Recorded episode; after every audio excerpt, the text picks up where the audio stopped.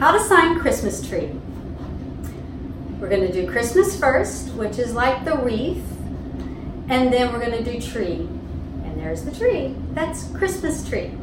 Let me show you. We have these lessons. Teachers, you're working with children. You can see this. So we're teaching you about sequencing and doing the order of things. Now, notice here the kids also get to draw and learn a sign at the same time. So let me show you what it looks like.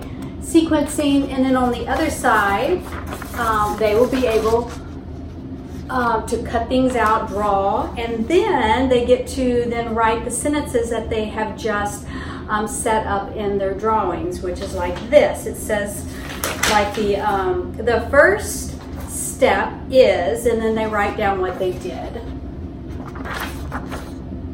So you can find these and many other resources uh, teaching English and sign at the same time at aslteachingresources.com. Check it out. And while you're there, be sure and download your free gift on the, the front page there. You have, um, just take advantage of that. It's very exciting. Yes. okay. Take care, everybody.